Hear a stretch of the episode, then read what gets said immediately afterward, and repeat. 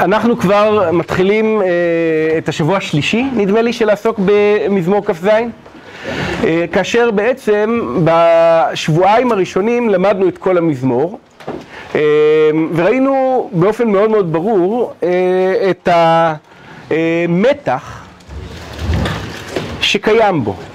בהתחלה אנחנו אה, קוראים ש... מזמור כזה שכל כולו אה, שיר של אמונה וביטחון עמוקים אה, ופתאום אנחנו מגיעים למזמור שכל כולו אימה ויראה.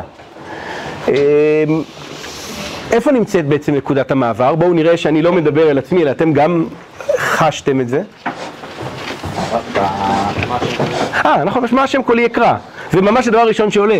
אתם יכולים להרגיש, אם אני אפילו אומר רק את הפסוקים שלפני ואחרי ברצף, אתם תרגישו את זה. כשאתם שומעים את כי יצפנני בסוכו ביום רעה, יסתירני בסתר אוהלו, בצור ירומני, ועתה ירום ראשי על אויבי סביבותיי, ואזבחה ואוהלו זבחי תרועה, אשירה ואזמרה אדוני. שמע אדוני קולי אקרא וחונני וענני, לך אמר ליבי בקשו פניי, את פניך אדוני אבקש, אל תסתר פניך ממני, אל באף עבדיך, עזרתי היית, אל תתשני ואל תעזבני, אלוהי אישי. אנחנו ממש מרגישים את המעבר מהאשירה והזמרה להשם של החלק הראשון. של הלא יירא ליבי של החלק הראשון, לאל תסתר פניך ממני, אל תת באף עבדיך של החלק השני. השאלה הזאת של היחס בין שני החלקים של המזמור, הטרידה, הט... טרדה עמוקה ממש את חוקרי המקרא, ובעקבותיהם גם פרשנים מודרניים של המקרא. היא פחות הטרידה את הפרשנים הקדומים שלא הייתה דרכם לעסוק במהלכים כלליים. עכשיו אני אסביר את מה שאמרתי עכשיו כי זאת הבחנה חשובה. אבל אני אסביר את זה עם צעד אחד אחורנית. אני אתחיל ואומר שהרבה פעמים לטכני יש השפעה על המהותי. כלומר, סוג הדבר שבו אני משתמש, סוג הכלים שיש לי, משפיע על מה שאני עושה בפועל. אני אתן לכם דוגמה. אם אתם לומדים תנ"ך וכותבים הערות בשוליים של התנ"ך, הן נראות באופן מסוים. אם אתם לומדים תנ"ך וכותבים לעצמכם את מה שלמדתם במחשב, זה נראה אחרת. אם פעם תשוו בין מה שאדם כותב בשוליים של התנ"ך למה שהוא כותב במחשב, אתם תגלו שבשוליים של התנ"ך הוא נוטה לכתוב הערות של חמש-שש מילים כאלה, וכשהוא כותב במחשב הוא נוטה לכתוב פסקאות. בסדר, עד כאן נכון, זה, זה, זה, זה דומה לחוויות שלכם? יופי. עכשיו, מה המאפיין המובהק של הפרשנות המסורתית? המאפיין הטכני, איך היא בנויה? כמעט כל פירוש, מה? נכון, אנחנו מכירים את זה היום כמסביב לתנ"ך, וזה גם נכון בעידן כתבי היד הרבה פעמים, לא תמיד, אבל גם בכתבי יד אפשר בהחלט למצוא כתבי יד שיש בהם תורה, רש"י מצד אחד נגיד, ותרגום אונקלוס מצד שני, בדומה למה שיש בספרים בימינו. אבל בואו נדבר רגע איך נראה, איך נראה תבנית של פירוש. דיבור מתחיל, פירוש. ומהו הדיבור המתחיל? נכון, מילה או שלוש מילים ככה מהפסוק, וביאור. כלומר, רוב הפירושים הם במהות של המנגנון פירושים נקודתיים. אתם מצליחים להבין מה אני אומר עכשיו? אני אנסה להגיד את זה שוב. אז. כשאתה תופס כפרשן שהטכניקה היא לכתוב, לא יודע מה, בואו נחשוב על פסוק, פרשת השבוע. וירא אליו אדוני בלוני ממרא והוא יושב אה, פתח האוהל כחום היום. אז הדיון בשאלה מה כתוב בפסוק יופיע בכל הפרשנים. אבל מה באשר לשאלה מה היחס בין פרק י"ז לפרק י"ח? מה היחס בין התגלות אלוהים לאברהם ובשורת הלידה לבין סיפור נורא דומה, התגלות י"ק ו"ק לשרה ובשורת הלידה. הרי זאת שאלה אלמנטרית. לא חושב שמישהו מכם היום יכול לקרוא את הרצף של שני הפרקים בלי לשאול למה צריך שתי התגלויות. למה התגלות אחת היא נעה בקווים היסטוריים והתגלות שנייה בקווים משפחתיים, למשל. רוב הפרשנים לא מתעסקים בזה ממש. כי השאלות שהפירושים שלהם היו תשובה עליהם, היו שאלות שבבסיס הן שאלות של דיבורים מתחילים. ולכן כמעט אין פרשנים שמתעסקים באופן שיטתי במהלכים הגדולים. יש כמה כאלה. יש ברש"י, מביא בהתחלה, שתי הבריאות.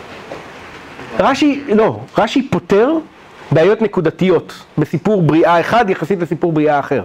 הוא לא פותר את בעיית שני סיפורי הבריאה ממש בשום מקום.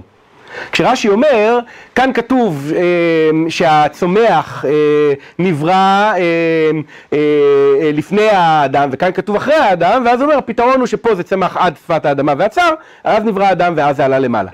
למה יש שני סיפורי בריאה?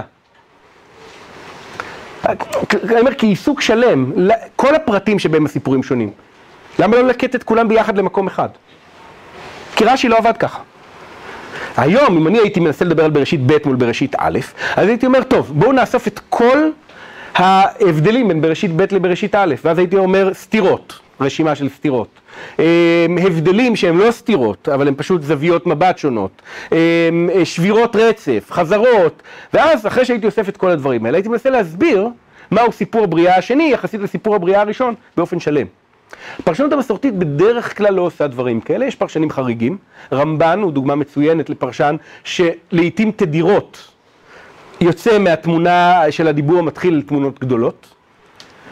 הוא שומר על התבנית של דיבורים מתחילים, אבל פירושים מאוד ארוכים, ואז ככה הוא מייצר יחס אמביוולנטי אצל חלק מהלומדים. אמ, אברבנאל הוא דוגמה למישהו שוויתר על הטכניקה של דיבורים מתחילים, בשביל לטפל במהלכים גדולים, ועונשו היה נכון, שהגלו אותו ממקראות גדולות.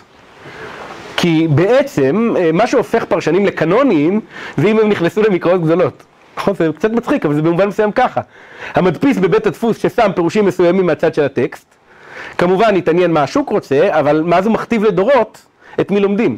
ומי שלא מתיישר לפי זה, אז הרבה פעמים הוא יוצא בספר נפרד, מה שאומר שרוב הסיכויים שלא תכירו אותו, או תכירו ולא תלמדו. טוב, אז זאת אמירה כללית.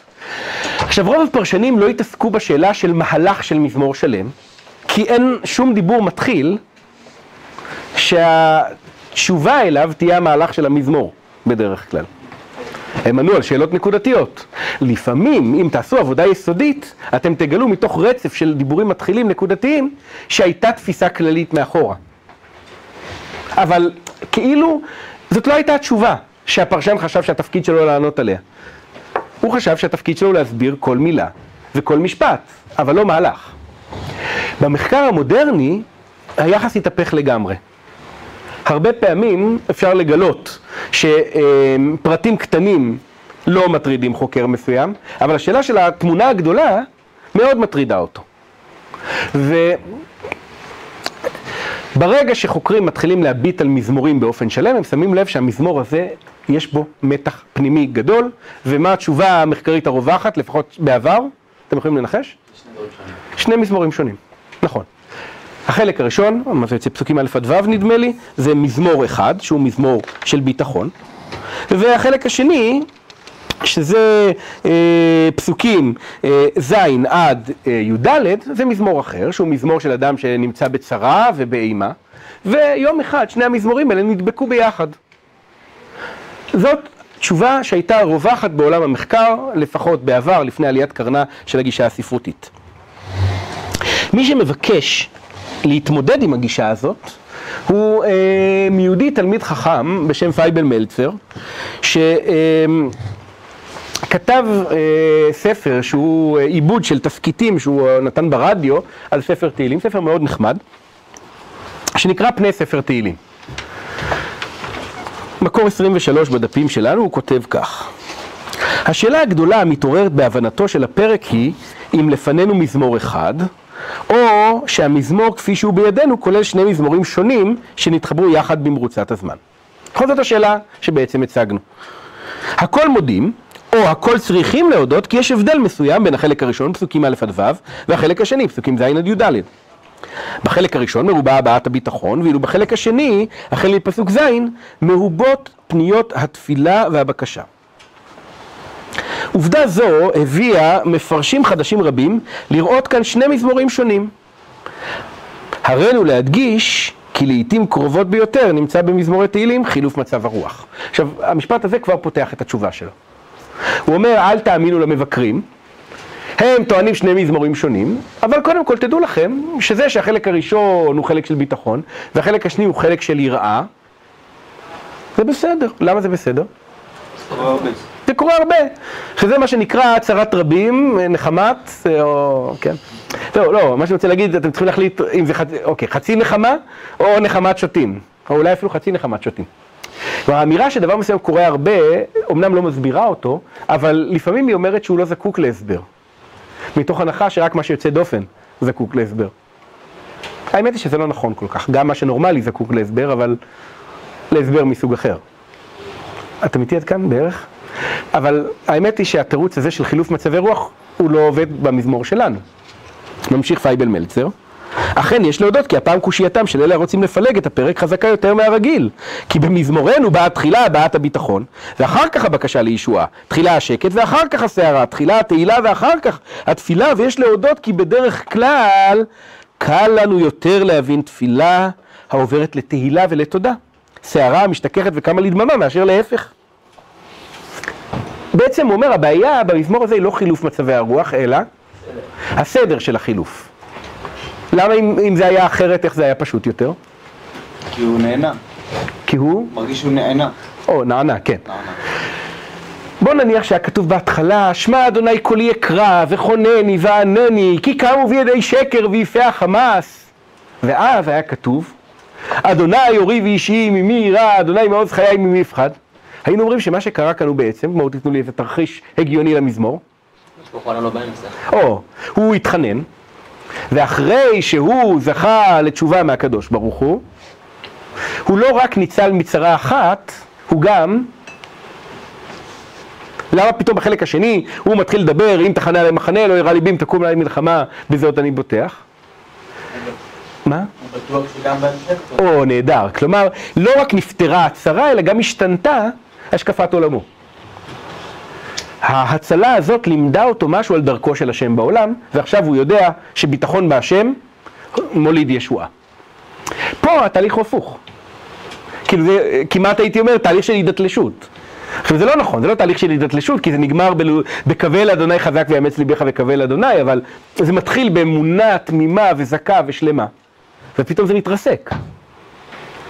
וזהו, זה לא מתרפא אחר כך. ואז הוא אומר, תראו, באמת, זאת שאלה קשה במיוחד. אף על פי כן, לנו נדמה שאין זה מן הנמנע להבין, כי גם סדר זה ייתכן. ייתכן, והמשורר המתפלל יפתח בהבעת ביט- הביטחון, ורק אחר כך ירצה, ירצה את כל בקשותיו. כי לא רק לגבי ענייני היגיון נאמר אין סדר למשנה ואין מוקדם ומאוחר, אלא אף בהבעת רגשות, בהשתפכות הלב, אין אנו צריכים לדרוש הדרגה הגיונית והשתלשלות הגיונית. אז זאת התשובה שלו. זה נשמע לכם לא הגיוני? תשובה? זה באמת לא הגיוני. איך זה יכול להיות? איך יכול להיות שזה לא הגיוני? אני שואל מה הוא אומר, אפילו לא מה אתם חושבים. איך יכול להיות שיופיע מזמור עם מבנה לא הגיוני? בגלל שזה לפי המצבי רוח. לא, זה לפי מצבי רוח.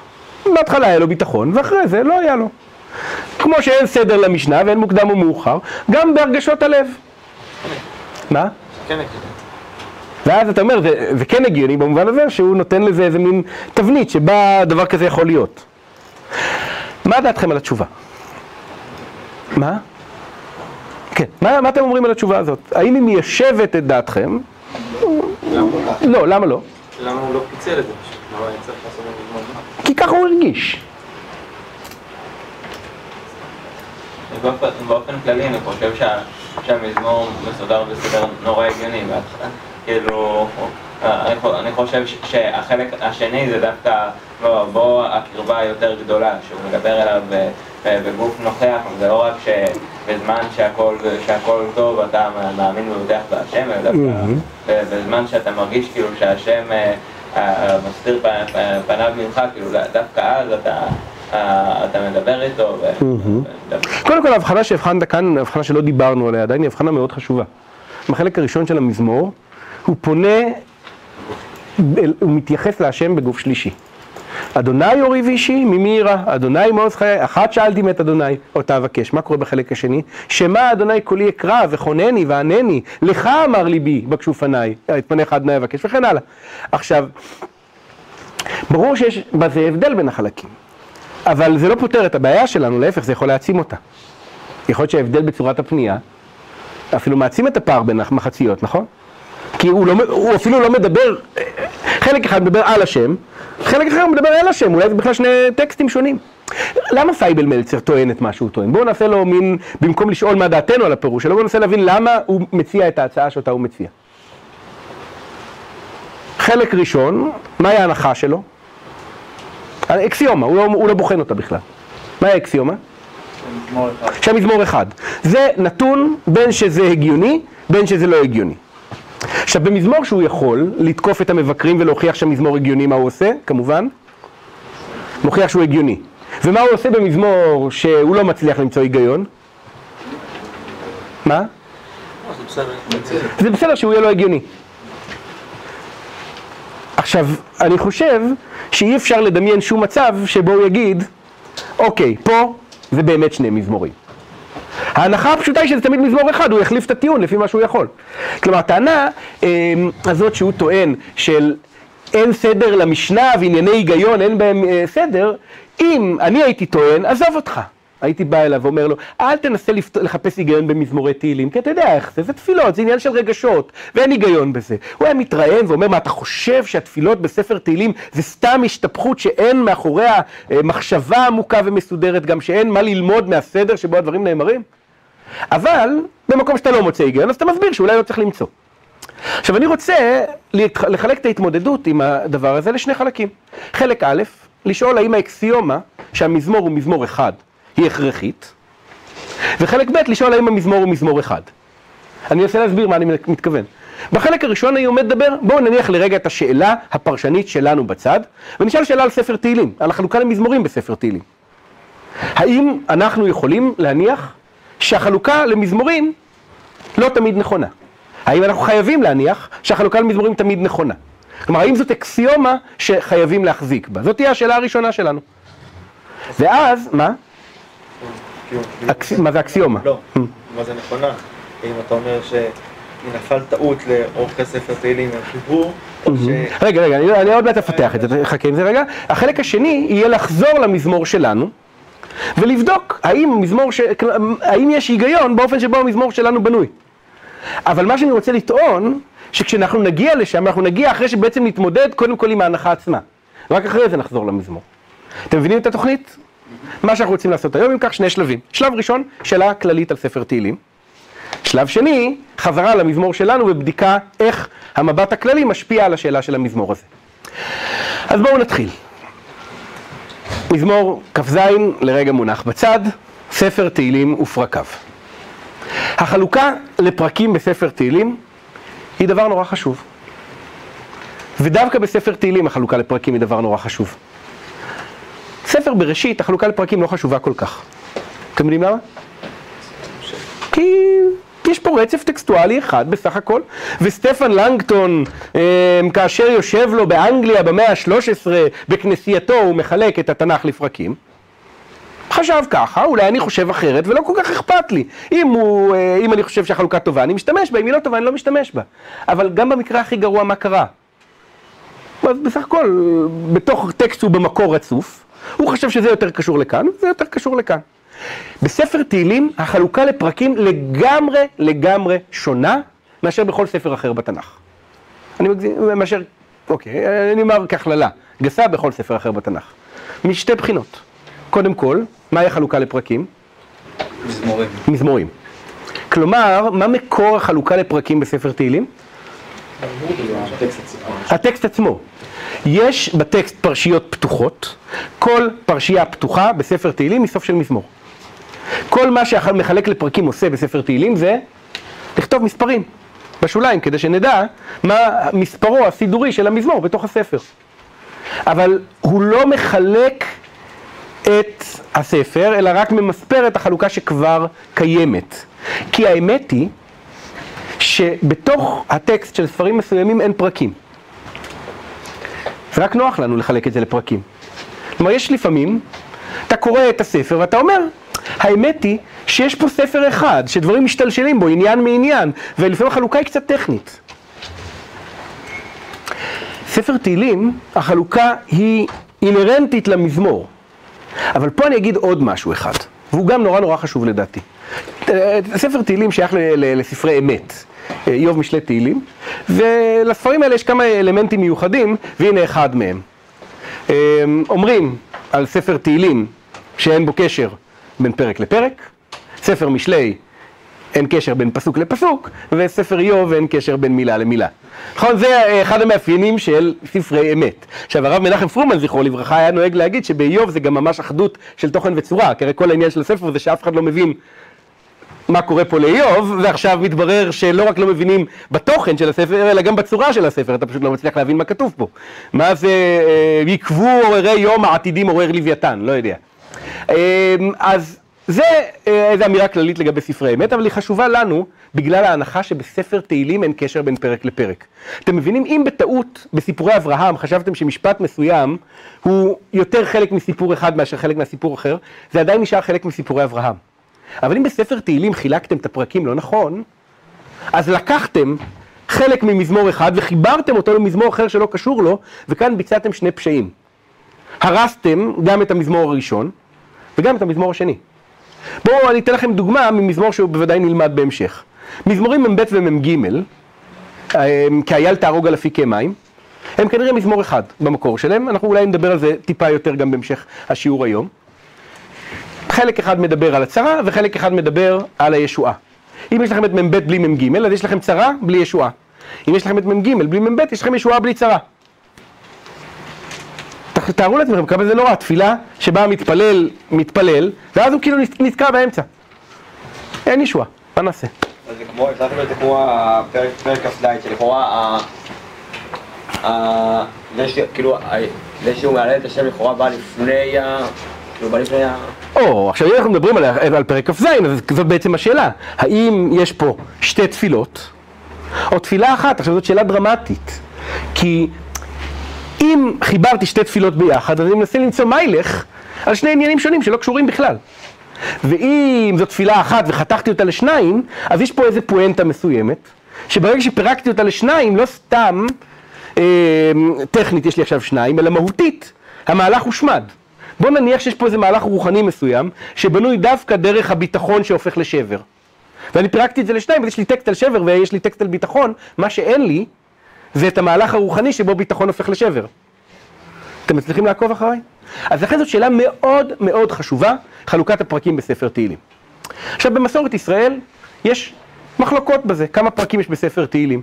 המספרים נעים בין 146 נדמה לי, זה הכי מעט שיש בכתבי יד יהודיים, ועד 170. לא שיש עוד מזמורים, שלפחות בכתבי יד יהודיים המזמורים הם תמיד אותם המזמורים. בתרגום ה-70 יש מזמורים נוספים, אבל לא בכתבי יד אה, עבריים. השאלה היא רק שאלה של חלוקה. אני אתן לכם דוגמה, שהיא משפיעה דרמטית. כמה מזמורים זה קי"ט? בכתבי יד זה נע בין מזמור אחד ל-22 מזמורים. כי קי"ט זה די ברור, הוא חוברת, שכרוכה בתוך ספר. אם היא הייתה כרוכה בנפרד, אז היא הייתה מתחלקת ל-22. וכיוון שהיא כרוכה בתוך ספר, אז כל כולה זה אחד שמחולק ל-22. אוקיי, עכשיו בואו נמשיך הלאה. האם יכול להיות שמזמורים יתחברו או יתפרדו, ואנחנו לא נדע מזה? אז אני חושב שכולכם, בהיותכם תלמידי חכמים וכן הלאה, יודעים לפחות על שני מזמורים שחז"ל לא בטוחים בהם, האם הם מזמור אחד או שני מזמורים. מה? פרק א' ופרק ב', נכון?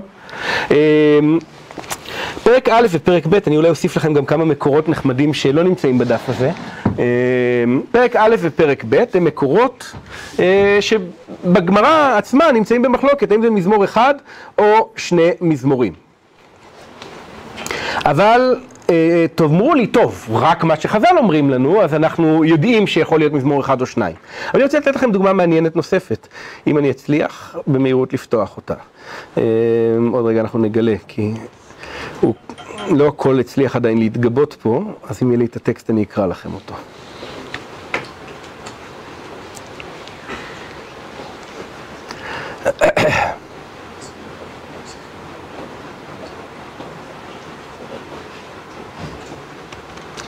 בואו נראה, אה, סליחה. שנייה אחת.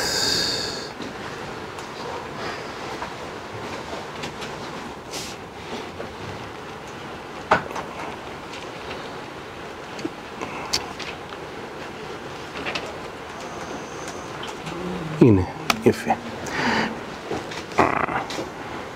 כן, הוא עדיין באמצע לגבות, אבל אולי יהיה לי כאן בשבילכם בכל זאת מקור אחד נחמד. אמ, הנה, יפה. אני קורא לכם מהגמרא. ומה ראו לומר ברכת השנים בתשיעית? אמר רבי אלכסנדרה כנגד מפקיעי שערים, דכתיב שבור זרוע רשע. השאלה היא למה דווקא ברכת השנים היא הברכה התשיעית, ואז אומרים מאיפה תלמד את סדר הברכות? מאיפה תלמד? מתהילים. מה כתוב לי במזמור התשיעי? שבור זרוע רשע. למה דווקא שבור זרוע רשע? למה זה קשור לברכת השנים? מפקיעי שערים. רשעים שיש להם תבואה ומעלים מחירים בשנים של מחסור. לא מאמינים בשיטת השוק החופשי, מתברר בתפילות אה, הקבע שלה.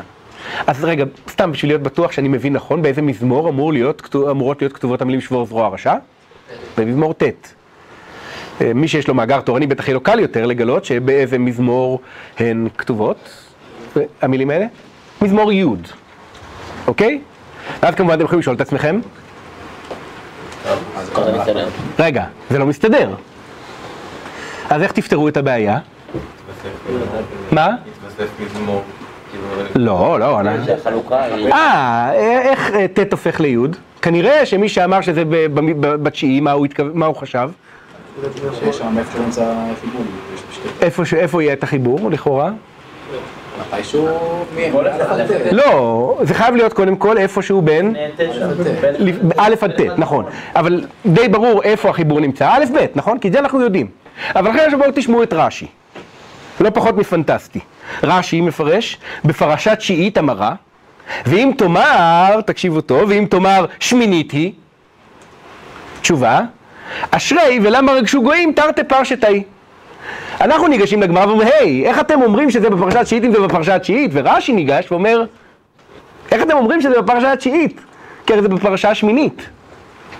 ואז מה הפתרון של רש"י? בדיוק הפוך מהפתרון שלנו. מה הפתרון של רש"י? לפצל את א' וב' לשניים. אבל זה עדיין לא מסביר לי את הספר של רש"י.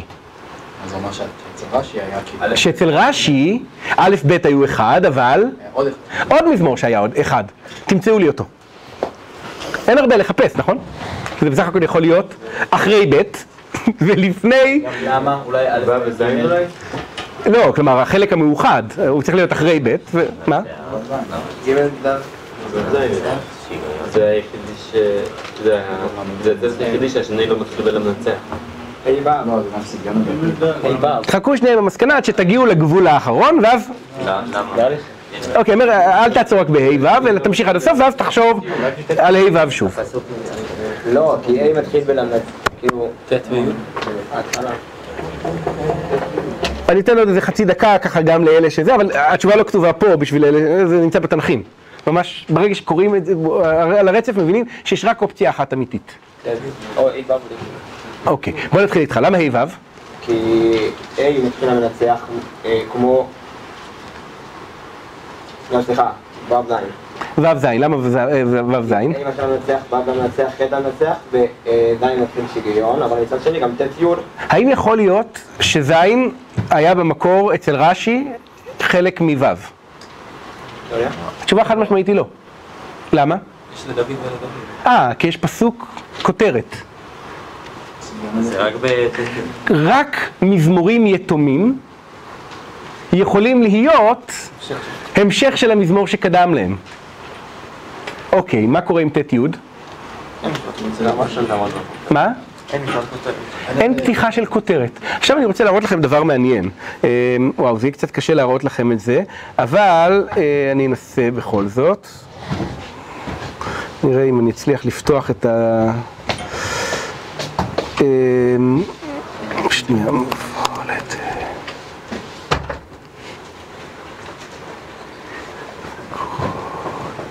אה, לא, זה עדיין לא מופיע לי כאן. מי שיסתכל טוב, ואני אפתח אולי את המזמור עצמו, בהמשך מי שיסתכל טוב במזמור ט' יגלה עיקרון סידורי בתוך המזמור הזה. אני, לא, תסתכלו, אבל אל תהיו ככה צמודים לגבולות פסוק אחד, ת, ת, תחשבו על יחידה של שני פסוקים בתור יחידת העבודה שלכם. עיקרון עיצובי מאוד ברור לפסוק, למזמור ט'. פרק ט'? כן. אני מבין שקשה להבין מה אני רוצה, נכון? כאילו, כי יש איזה מין משהו כבד באוויר. תעבדו, כן? זה, שם נמצא, נמצאת התשובה. ברגע שאתם תעבדו, אתם תתחילו לראות אה, לאט לאט לאן דברים הולכים. אה, א' ב', מה אתה מוצא כאן? יש פה כמעט כל זה. כמעט את כל האלף ב'.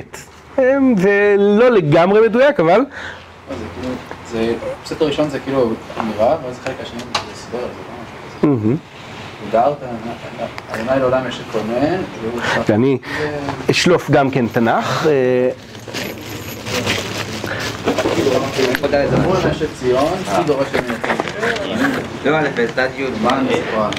אתם מתחילים לראות את המעין אקרוסטיכון פה? יש פה מעין אקרוסטיכון של ארבע צלעות, ולא של צלע אחת או שתיים, כמו שאנחנו מכירים יותר. אבל הוא גם פספס מלא אותיות. לא מלא. אבל, אוקיי, אני מתחיל לקרוא. אני מסתכל במזמור ט', ואז אני מוצא את אודה אדוני בכל לבב, ואז אני מוצא את בשוב אויבי אחור בפסוק ד', ואז אני מוצא את גערת גויים בפסוק ו', ואז אה, אני מוצא, רגע, אה, האויב, כן, קפצתי מג' ל-A, אה, ואז יש לי את אה, אה, ודוני או ויהי של ו', ואז יש לי את זמרו לאדוני, שזה ז', ואת חונני אדוני, שזה ח', אה, טבעו גויים, שזה ט', ישובו רשעים, שזה י', ו... אה, כי לא לנצח אה, יישכח, שזה כ'. יש פה אקרוסטיכון, רק מה מוזר באקרוסטיכון? לא כאילו. לא, הוא, מזמור פשוט אקרוסטיכון של יותר צלעות ממה שאנחנו רגילים, זאת לא בעיה. מה מוזר בו? הוא לא מסודר לגמרי. למה לא מסודר לגמרי? חסרה אות. אתה- לא, אתה רואה שנניח שהקו פה זה לא... כאילו לא מגיע לטף. אה, הוא לא מגיע לתף, זה הדבר הבולט ביותר. הוא. אבל, גם ו"ים יש נגיד ארבע. יש את... אה, לא, זה לא- כן, אבל הדבר המוזר באמת באקרוסטיכון הזה, זה שהוא פשוט לא שלם. אקרוסטיכונים של א' ב' מתחילים באלף, נגמרים בת'. זה שחסרה אות, לא דבר חריג. ברוב- בהרבה מאוד אקרוסטיכונים בתנ"ך אין את כל ה-22, אלא 21 אותיות. אבל פה יש חצי. ואז המזמור שבא אחריו מיד, מתחיל בלמד. שהמזמור הקודם התחיל עם כ, נגמר בכף. למה אדוני תעמוד ברחוק? אבל פתאום העסק לא מפסיק לעבוד, ואני אה, קופץ לפסוק י"ג, אה, י"ב. תסתכלו מה קורה בי"ב. קומה אדוני זה קוף, אחרי זה שבור זרוע רשע. מה? סליחה, אה, קומה ואחרי קומה ראית, ריש, שבור זרוע רשע שין, ותאוות עניים תף. אותו עיקרון אקרוסטיכוני, יש לי חור באמצע, אני לא יודע להסביר אותו, אבל בתוך הרצף הזה, שמזמור י' הוא גם בשפה דומה ותכנים דומים למזמור ט', יש לי א' עד כ', ל', איזשהו בלגן באמצע שאני לא יודע להסביר, אבל אחרי זה ק' ר' ש' ת', על פי אותו סדר אקרוסטיכוני. לרש"י, ללא ספק, כאילו זה 99.9 אחוז, ט' וי' היו מזמור אחד. כי אחרת, מה? למה? זה הבא אחריו. אוקיי, אם א' ב' היו מזמור אחד, וט' י' היו מזמור אחד, אז שבור זרוע רשע כתוב באיזה מזמור אצל רש"י? ח', ואז מה התירוץ של רש"י? א' ב' הם שני מזמורים, ואז זה מגיע לט'. אצלנו, גם א' ב' הם שני מזמורים, וגם ט' י' הם שני מזמורים, ואז זה מגיע למזמור י'. אז קודם כל אני אומר, אל תמהרו לפסול את האפשרות שמזמורים בודד, שונים מתאחדים למזמור אחד, או מזמור אחד מתפרק לשני מזמורים. אל תמהרו לשלול את האפשרות הזאת כי היא קורית, היא אמיתית. זה לא פנטזיה, זה לא דמיון. אתם איתי עד כאן? מה? מה? קרה עם כל הסבתוך הזאת? אני לא יודע. יש כל מיני. השערות, אבל זו באמת שאלה טובה. מה קרה שם בדיוק? אמ, אבל גם אם אתה חושב שזה באמת שני מזמורים והאקרוסטיכון לא משכנע, עדיין אין ספק שאצל רש"י זה היה אחד, נכון? עכשיו, אם תבדק... כי, כי אחרת אין, אין שום דרך, אף שני מזמורים אחרים לא יכולים לדבק ביחידה הזאת חוץ מט' וי', בגלל הכותרות. אני אגיד לכם עוד דבר מעניין. בשני הספרים הראשונים של תהילים, כמעט לא קיימים מזמורים יתומים. יש את א' וב' שהם מזמורים יתומים בהתחלה, יש את ט' וי' שהם מזמורים יתומים, נגיד, אבל הם לא באמת, סליחה, י' שהוא מזמור יתום, אבל הוא לא מזמור יתום, הוא כנראה ההמשך של ט'. יש את מ"ג שהוא לכאורה מזמור יתום, אבל לא באמת מזמור יתום, כי הוא המשך של מ"ב. יש אולי עוד איזו דוגמה אחת של מזמור יתום, אני חושב, ש, אה, ש, אה, אני חושב שגם בעין א' יש, אבל תתפסו אותי כאן במילה, אה, מזמור יתום שהוא גם המשך של מזמור קודם, וזהו. שני הספרים הראשונים מתאפיינים בזה שכל המזמורים הם כותרות. אם תלכו לספרים הרביעי והחמישי של תהילים, שם אתם תגלו תמונה הפוכה. הרבה מזמורים יתומים. אבל בשני הספרים הראשונים, מזמורים הם לא יתומים. אם אתם נתקלים במזמור יתום, תדעו טכנית שיש סיכוי שהוא המשך של המזמור הקודם. אם אתם נתקלים במזמור רצוף, תאורטית אפשר לדמיין מצב שיש פה שני מזמורים. עכשיו אני רוצה להראות לכם עוד דבר מעניין. אני מקווה שהוא יעניין אתכם, לפחות אותי הוא מעניין. האם יכול להיות שנמצא בתוך ספר תהילים עצמו מגבשים שונים של אותם מזמורים? כלומר, קומבינציות שונות מאשר החלוקה שיש אצלנו, ששתיהן קיימות בספר. לא הצלחתי להסביר את עצמי, נכון? אני אעשה עוד פעם. שאני אמצא שתי וריאציות שונות לאותו מזמור בספר תהילים, שבהם פה הוא מזמור שלם ופה הוא חלק ממזמור אחר, למשל. אוקיי, בואו נראה את הדוגמאות, ואז אתם תבינו למה אני מתכוון. תסתכלו במקור 24. אני מסתכל על העמודה הימנית. מזמור מ' מהספר הראשון של תהילים. למנצח לדוד מזמור, קבוא קיוויתי אדוני, ויית אליי, וישמע שבעתי, והיה לי למבור שעון, מתית היבן, ויקם על סלע רגלי, כונן אשורי, ויתן בפי שיר חדש, תהילה לאלוהינו וכולי. פסוק אה, י"ג, כי עפפו עליי, דילגתי הרבה רעות, עד אין מספר, השיגוני עוונותיי, ולא יכולתי לראות, עצמו משערות רו- אה, ראשי וליבי עזבני. ובמצב הזה, שבו הוא נמצא בייסורים גדולים, הוא מתחיל להתפלל. רצה אדוני להצילני. אדוני לעזרתי חושה, יבושו ויחפרו יחד, מבקשי נפשי לספותה, יסגו אחור ויקלמו חפצי רעתי, יסומו על עקב בושתם, האומרים לי, האח, האח, יסיסו וישמחו בך כל מבקשיך, יאמרו תמיד יגדל אדוני אוהב את תשועתך. ואני, אני ואביון, אדוני יחשוב לי, עזרתי ומפלתי, אתה אלוהי אל תאחר. זה מזמור כולו, בסדר? בהתחלה הוא נמצא בצרה גדולה, והוא מתפלל מתוך הצרה. עד כאן אתם איתי? מעולה. עכשיו בואו תסתכלו על מזמור עין, ותראו דבר פנטסטי. הנה מזמור עין בתהילים, לא מתוך ספר אחר, זה מתוך תהילים שלנו, כן? למנצח לדוד להזכיר, אלוהים להצילני אדוני לעזרתי חושה, ויבושו ויחפרו מבקשי נפשי יסגו אחור, ויקלמו חפצי רעתי, ישובו על הקש ובושתם, אומרים, האח האח, יסיסו ויזמחו בך כל מבקשיך, ואמרו תמיד יגדל אלוהינו עובד תשועתך, ואני אני ואביון, אלוהים חושה לי עזרי- ומפלתי אתה, אדוני אל תאחר. המזמור שקוראים לו מזמור עין אצלנו, הוא גם מזמור עצמאי, וגם כמעט אות באות חצי ממזמור אחר. אוקיי? אה, אה, שוב, זה לא ספקולציה פרשנית פה, זאת עובדה, נכון? כלומר עובדה, בהנחה שאתם מחזיקים את אותו ספר תהילים כמוני. לא יודע, אני רואה שאתם עדיין ככה מסתכלים עליי במבט אה, אה, נבוך, כי אתם לא מבינים מה אני מנסה לטעון. אה, מה שאני רוצה לעשות, כמו שאני אני אנסה להגיד את זה שוב, אני אנסה לדון בשאלה לא רק מקומית, אלא גם עקרונית ביחס לספר תהילים. האם אנחנו חייבים להניח שאם המזמור נמצא אצלנו בתנ"ך כמזמור אחד, אז הוא באמת מזמור אחד. מה שאני מנסה להראות זה שזה לא כל כך פשוט. שההנחה שפייבל מלצר מתחיל איתה, היא אמ, הנחה שמרנית, אבל לאו דווקא אורתודוקסית.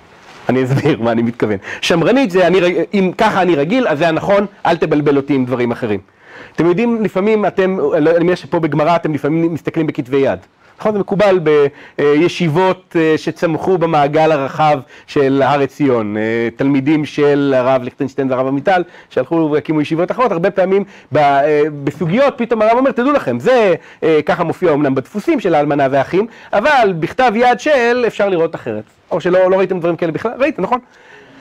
יש לא מעט ישיבות שאומרים, אנחנו אין לנו אלא את הגמרא, אל תתחילו להביא לנו כתבי יד, ורצון השם היה שזה מה שיודפס וזהו. עכשיו זה לא אורתודוקסיה, זאת באמת שמרנות.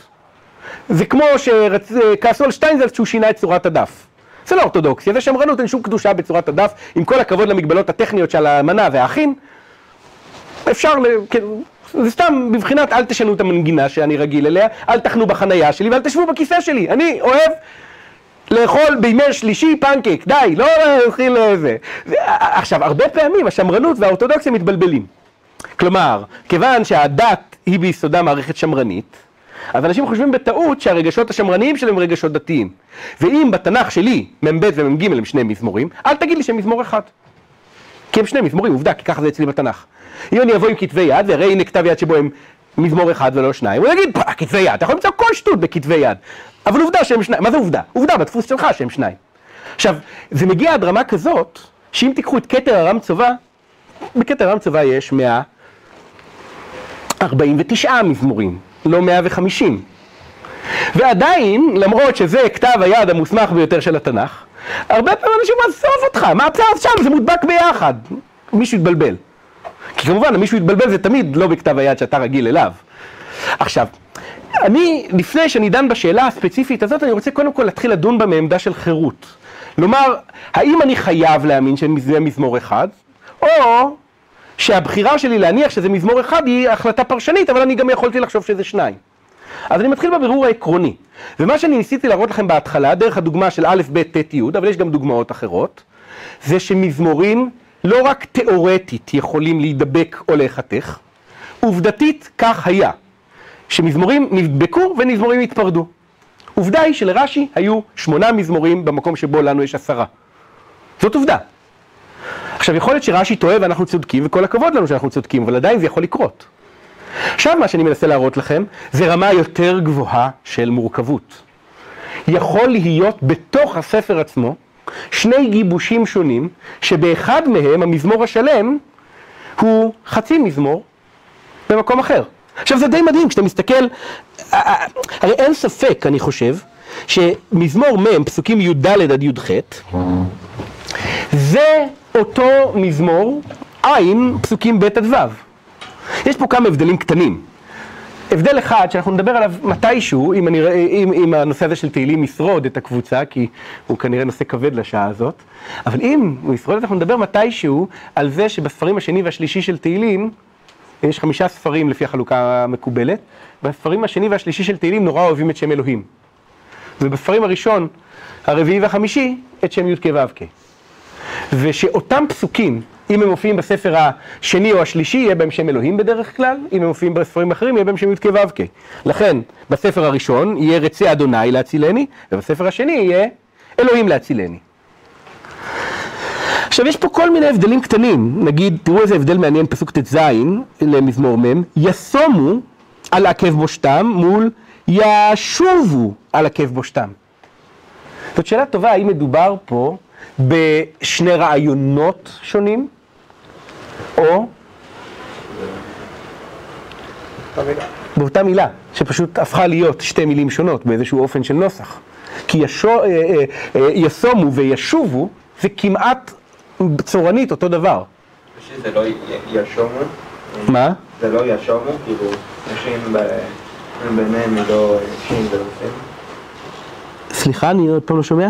ישום, כאילו יש, זה רעיון של ישום, לא יסום. כן, ו- ישום, אוקיי, יכול להיות שהתבלבלתי בזה, בהחלט. אוקיי. או... אמ, אמ, תראו את הדבר המעניין הזה, אמ, בפסוק האחרון, אה, בסוף כתוב, אני אני ואביון אדוני יחשוב לי, מול ואני אני ואביון אלוהים, אלוהים במקום אדוני, חושה לי. אתם יכולים לראות את הדמיון בין יחשוב לחושה, בזה שהחטא והשין, והחטא והשין נמצאים פה, וצורנית המילים האלה קרובות. האם יש פה רעיונות שונים, או פשוט ניסוחים שונים של אותו דבר בדיוק? עכשיו, מה שאני רוצה לומר זה שיכול להיות מצב שדבר מסוים הוא גם חצי מזמור, והוא גם מזמור. אני רואה את זה מול העיניים שלי, וברגע שאני רואה, אני לא, זה, זה לא ספקולציה יותר, זאת כבר עובדה. אוקיי? וזה עובד בערך? יאללה, בואו נעבור לדוגמה יותר מסובכת. אני רואה את מזמור ק"ח בספר החמישי של תהילים. שיר מזמור לדוד, נכון ליבי אלוהים, השירה והזמרה אף כבודי. השירה והזמרה אף כבודי? טוב, אם תסתכלו במקרה, במזמור נ"ז, אתם תראו אה, במקום זה אה, אורה כבודי. הנבל וכינור, העיר השחר, עודך ועמים, אדוני ואזמררך, בלעומים, כי גדול מעל שמיים חסדיך ועד שחקים עמיתך, רומה על שמיים אלוהים ועל כל הארץ כבודיך. הקטע הזה שקראתי ממזמור כ"ח, כמעט אות באות, הוא חלק ממזמור נ"ז. נ"ז, פסוקים ח' עד י"ב, אתם יכולים לראות, נכון ליבי אלוהים, נכון ליבי אשירה והזמרה, אורה כבודי, אורה הנבל וכינור, העיר השחר, אותך ועמים, אדוני, אזמרך בלעומים, כי גדול עד שמיים חסדיך ועד שחקים עמיתך, רומה על שמיים אלוהים, על כל הארץ כבודיך. דומה, לא? כאילו בן דוד שני, שלישי. לא, זה תאומים. אבל פה הטקסטים נפרדים. פה במזמור ק"ח מתחיל משהו שאין לו מקבילה במזמור נ"ז. למרבה ההפתעה, יש לו מקבילה במזמור ס'. תראו מה קורה עכשיו. למען יחלצו ידידיך הושיע ימינך וענני, אלוהים דיבר בקודשו אלו זחלקה שכם ועמק סוכות המדד, לי גלעד, לי מנשה ואפרים מעוז ראשי, יהודה מחוקקי, מואב סיר רחצי, על אדום אשליך נעלי, על אפלשת את רועאה. מי יובילני עיר מבצר, מי ינחני עד אדום, הלא אלוהים אה, אה, זנחתנו ולא תצא אלוהים בצבאותינו, הבה לנו עזרת מצר, ושב תשועת אדוני אה, אדם, באלוהים, השם ישמור מה כמעט קרה כאן, באלוהים נעשה חיל, והוא יבוס צרנו. הרצף הזה של הטקסטים, תסתכלו מה קורה במזמור ס', למען יחלצו נדידיך או ישמך וענני, אלוהים דיבר בקודשו אלו, זך על קשכם והם כסוכות המדד, לי גלעיים וגלעד ולי מנשה ואפרים מעוז ראשי, יהודה מחוקקים, מואב סיר רחצי, על אדום משליך נעלי, על אפל אשת יתרוע, אה, אתם רואים, זה, זה אותו טקסט. זה לא טקסטים אחרים. עכשיו, מה שקורה כאן, הוא שמזמור ק"ח בתהילים, הוא גם שני חצאים של שני מזמורים בספר השני של תהילים. כלומר, כל מזמור ק"ח, מתחילה ועד סוף, מופיע חצי במזמור אחד בתהילים וחצי במזמור אחר בתהילים. ככה המזמור כתוב. שוב, זאת לא השערה פרשנית, זאת, אני חושב, עובדה טקסטואלית. עכשיו, מה ההשערה? איך מסבירים דברים כאלה? איך יכול להיות שהוא גם מזמור אחד וגם שני חצי מזמורים? אבל כרגע אני לא מסביר את זה, אני רק טוען, עובדה היא שדברים כאלה קיימים. איך אני יודע שהם קיימים? כי אני רואה אותם בעיניי, שוב. זה יתרון גדול על פני כל מיני ספקולציות, כמו יעלה על הדעת ש, נכון, הרבה פעמים ככה מתחילים את הדיונים. לא יכול להיות ש... אני אומר, לפני השאלה מה יכול להיות ומה לא יכול להיות, בואו נתחיל עם השאלה מה יש. אז פה נתתי רק שתי דוגמאות, אבל יש יותר. יש כמה וכמה וכמה דוגמאות בספר תהילים למזמורים שחוזרים בכל מיני קומבינציות מוזרות. רק לפני המהלך. כן. יכול להיות שחלק מה- מה- מהמזמורים לכאורה חצויים או אוי, סליחה, פתאום רואה שיש שש וחצי.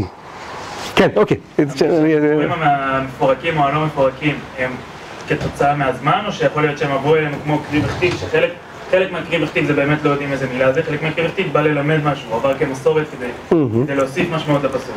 יכול להיות שגם במבנה של הפרקים שיכול להיות שהם שונים, יכול להיות שפורקים. זהו, אז זה כבר מחייב אותי להסביר את התופעה, כשאני רוצה בשלב הראשון שלה, פשוט לטעון, רבותיי, זאת תופעה. לטעון שלא יכול להיות, זה להתכחש למה שאנחנו רואים בספר תהילים. יכול להיות. יכול להיות שהמזמור הזה, כ"ז, היה שני מזמורים. יכול להיות מצב שהחצי השני היה מזמור עצמאי, וגם חצי של מזמור אחר. איך אני יודע שיכול להיות? כי אני רואה שזה קיים.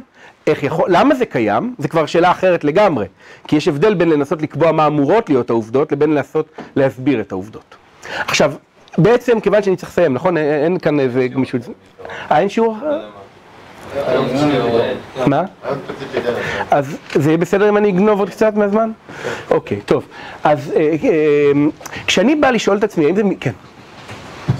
פרופורציות, כאילו, מה הרוחב בהיקפים נרחבים בערך כפליים ממה שהראיתי, קצת יותר אולי. ואני אעיר עוד הערה מעניינת אחת, לעולם, עד כמה שאני זוכר, לא בתוך אותו ספר של תהילים. שזה קשור לשאלה שאולי נדבר עליה באחד השיעורים הבאים, וזה אה, המשמעות של החלוקה לחמישה ספרים בתהילים. אה, אם אתם מוצאים וריאציה של... אני, אני רק ארמוז למשמעות של התופעה. כשאני מוצא מזמור בתהילים ומזמור בספר שמואל, מאוד דומים, אבל עם הבדלים קטנים, אה, נגיד מזמור י"ח, נכון י"ח בתהילים, שהוא מופיע ב, בסוף שמואל ב', כמעט מילה במילה. ואני אשאל למה זה כתוב פעמיים, מה התשובה המיידית שתענו לי? כלומר, למה זה כתוב גם בספר שמואל וגם בספר תהילים? כאילו, שם זה בהקשר- סיפורי וכאן. זה בהקשר של זמרתי, של תהילה. כן, אבל למה זה כתוב פעמיים? למה לא מספיק שזה כתוב פעם אחת בתנ"ך? זה לא היה תנ"ך אלא שני ספרים שונים. עכשיו סתם, אני אומר, תחשבו על זה בתור תשובה מעניינת. האם יכול להיות שאנחנו נדבר על זה כמובן בתור נושא שלם, שבספר תהילים היו ספרים שונים. חמשת הספרים היו באמת חמישה ספרים, ולכן דברים שחוזרים בשתי וריאציות בספר תהילים, הם בעצם בשני ספרים שונים. טוב, סתם, זאת נקודה לשיעור אחר. אבל השיעור שלנו, אני רוצה עכשיו לאסוף את מה שראינו ולנוע אל מזמור כ"ז. מי שמביט על מזמור כ"ז רואה בעיניים ברורות את החלוקה לשניים. ועל פניו אפשר היה לטעון שמדובר בשני מזמורים. כמו שראינו שזה יכול לקרות.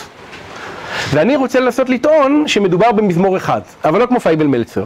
לא לטעון שמדובר במזמור אחד כי אסור לטעון אחרת, אלא לטעון שמדובר במזמור אחד כי שיקול הדעת הפרשני נותן שזה מזמור אחד. אתם מבינים את ההבדל?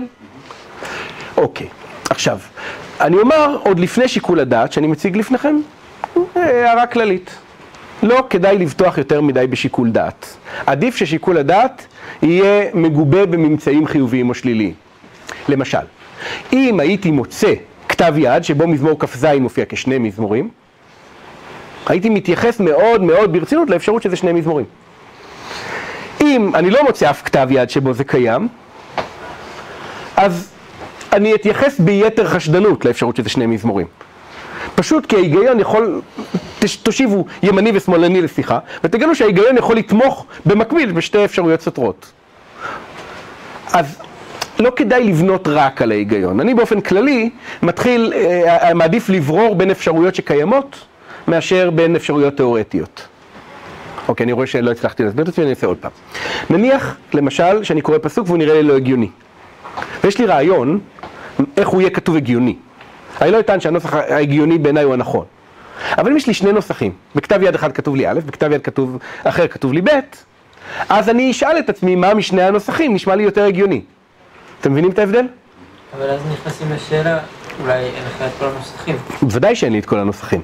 אני יוצא מנקודת הנחה כזאת. אבל בסוף, אם יש לי רק נוסח אחד, אז אני לא יכול לדעת מה היה או לא היה.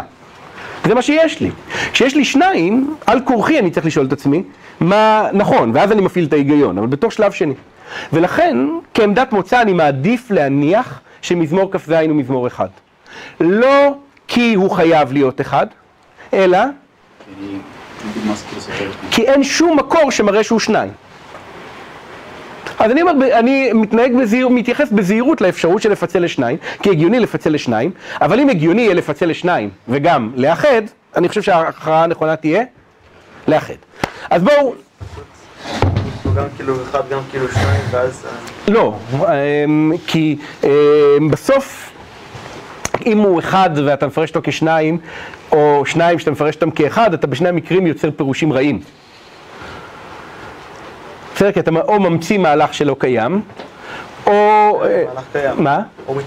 או מתעלם ממהלך קיים. אם אתה לומד את שני הדרכים, אז בטוח הצלחת, אחד מהם. כן, ואחד מהם פישלת, עדיף למצוא את הדרך הנכונה. נכון? טוב, אה, כן. יש כאילו... יש מרווח בין ה... כאילו, גם בטקסט עצמו יש איזושהי הפרדה ביניהם, גם אם זה כאילו זה, וגם... גם לא, אז אין כותרת, כאילו... לא הבנתי את השאלה, בוא תסביר לי יותר טוב. גם אם זה נגיד קטע אחד, אז יש הפרדה בין הקטעים, נכון? מה זאת אומרת? בסוף כאילו... כן. אתה שואל אותי האם יש חלוקה ספרותית שם? כן. כן. זה חד משמעית אני חושב. אבל זה לא אומר שני מזמורים. כן.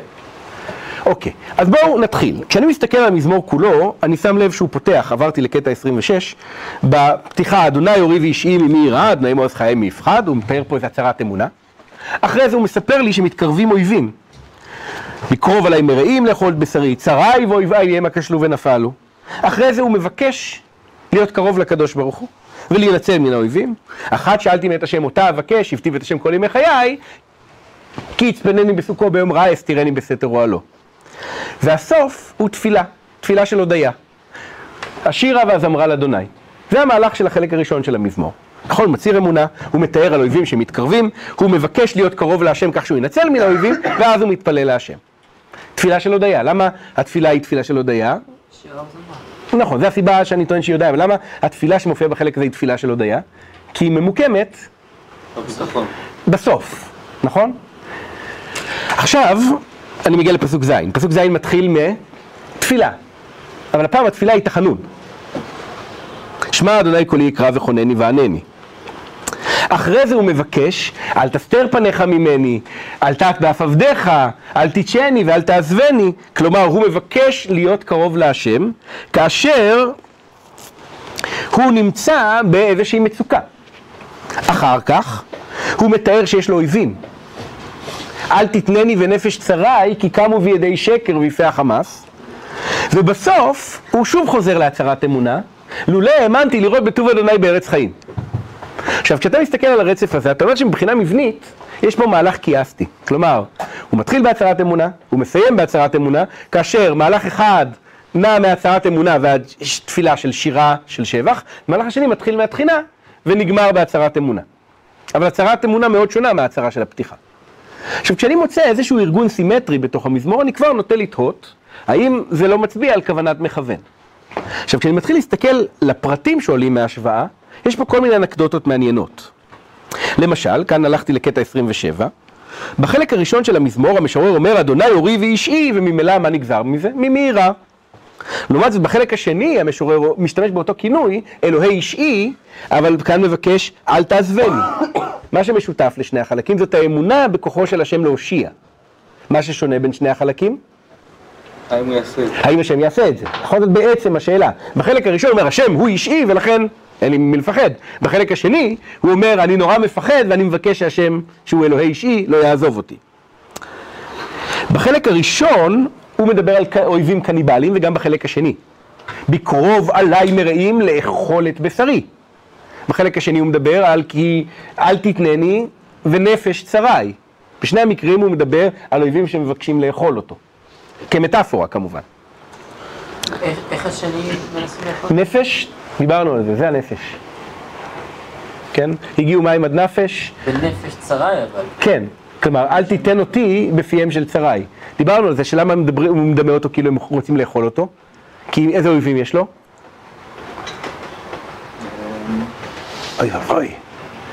אל תתנה לי בנפש צרי כי קמו בי עדי שקר ויפי החמאס. למה הוא מדמה את האויבים כאילו הם רוצים לטרוף אותו? כי האויבים תוקפים אותו עם הפה שלהם באמת, עדי שקר, אוקיי? אבל בואו תראו אה, גם הבדלים מעניינים, כי בחלק הראשון הצרי, שהם האויבים שקמים עליו, הם אה, צבא שלם. בחלק השני הצרי, האלה שקמים עליו הם עדי שקר. בחלק הראשון, אוקיי, פה את זה נקודה שאני אדגיש אותה. המשורר מודיע כך, אם תחנה עלי מחנה לא ירא ליבי, אם תקום עלי מלחמה בזאת אני בוטח. בחלק השני הוא אומר, כי קמו בי עדי שקר ויפי החמאס. כלומר, בשני המקרים יש לו אויבים, אבל ההבדל הוא שבחלק הראשון זה היפותטי, ובחלק השני זה מעשי.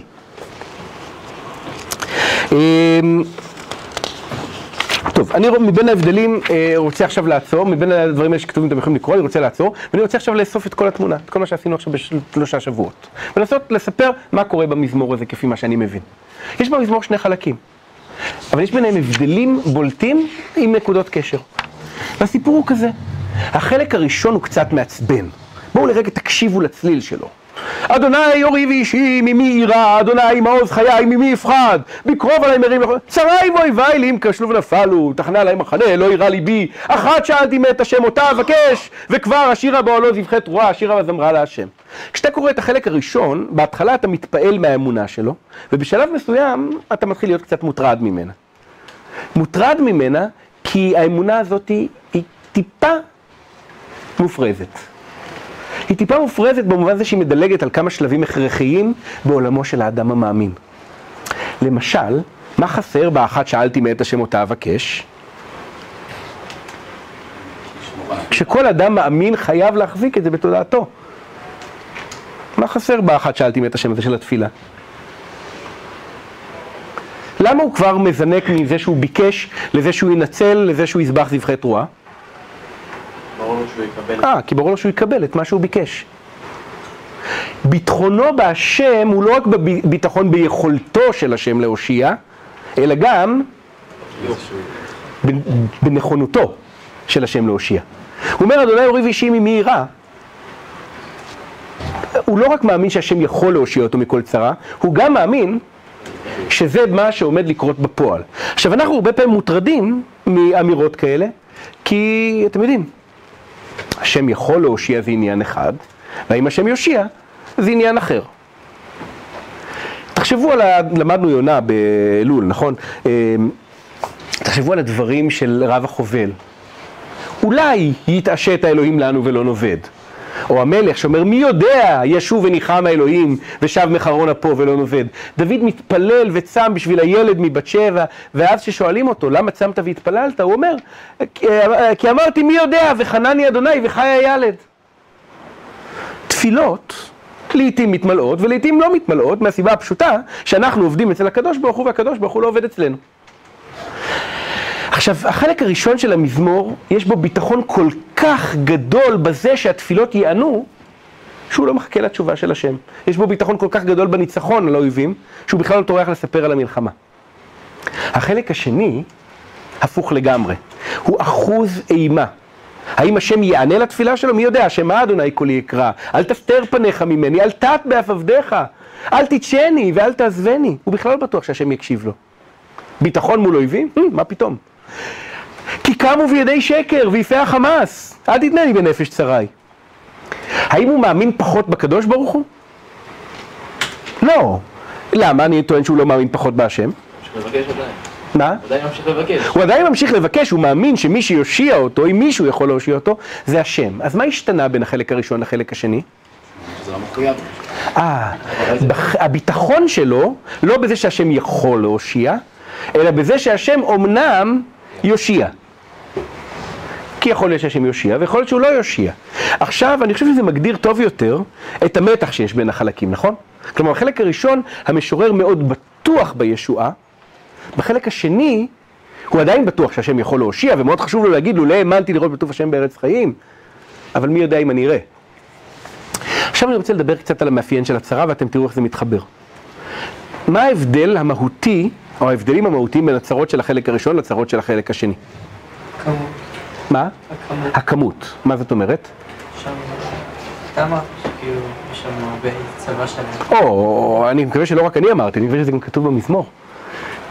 כשהוא אומר, אם תקום עליי מלחמה, בזאת אני בוטח.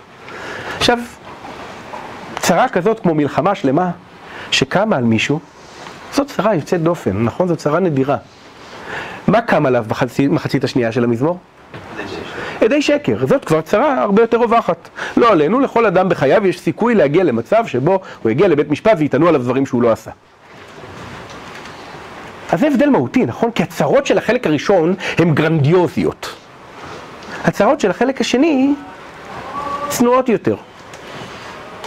דווקא בחלק הראשון עם הצרות הגרנדיוזיות הוא כל כך בטוח שהשם יעזור לו ובצרות הצנועות הוא לא בטוח?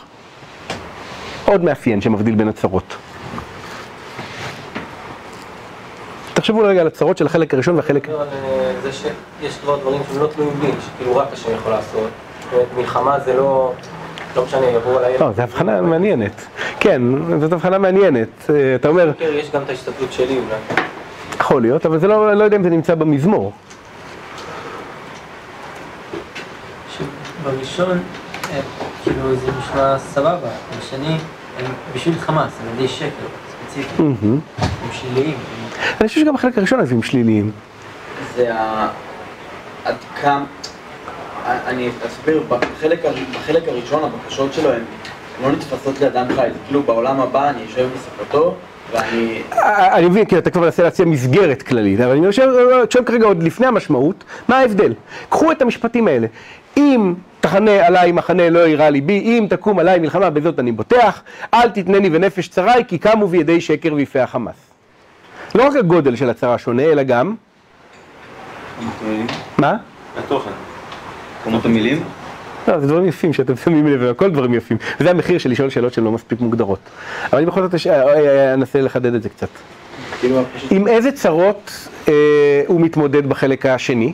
דברים שקורים עכשיו, דברים שקורים לו. ועם איזה צרות הוא מתמודד בחלק הראשון? כאילו, אפשריות. אה, צרות אפשריות, אוקיי, עכשיו זה פתאום נהיה ברור. כלומר, הצרות שבחלק הראשון הן היפותטיות. לא קמה עליו מלחמה. והוא בטח בהשם וניצל. זה לא מה שכתוב שם. הוא אומר, אני כל כך בוטח בהשם, שתדעו לכם. יבואו אליי אויבים, הם יפלו. תקום עליי מלחמה, השם יהיה בעזרי. אין לי מה לדאוג. בחלק השני, הצרות הן אמיתיות. עכשיו, אתם יכולים לראות את הקשר בין שני ההבדלים. צרות גרנדיוזיות, שהן לא, תיאורטיות, כאלה היפותטיות, יותר נכון, מול צרות ריאליות שגם מתרחשות בפועל. עכשיו זה כבר מתחיל ליצור אולי היגיון בתוך הבנייה של המזמור. אתם מתחילים, מתחילים לראות את ה... מה? קצת כמו איוב. הוא בוטח בהשם והכל בסדר, ואז אז אתה אומר בוא ננסה אותו, ואז כשמנסים אותו אז רואים שזה לא לא כל כך פשוט. או, זה מעניין מה שאתה אומר, אבל... אה, כן. להיות כאילו לגמרי הרסו לו את הכל.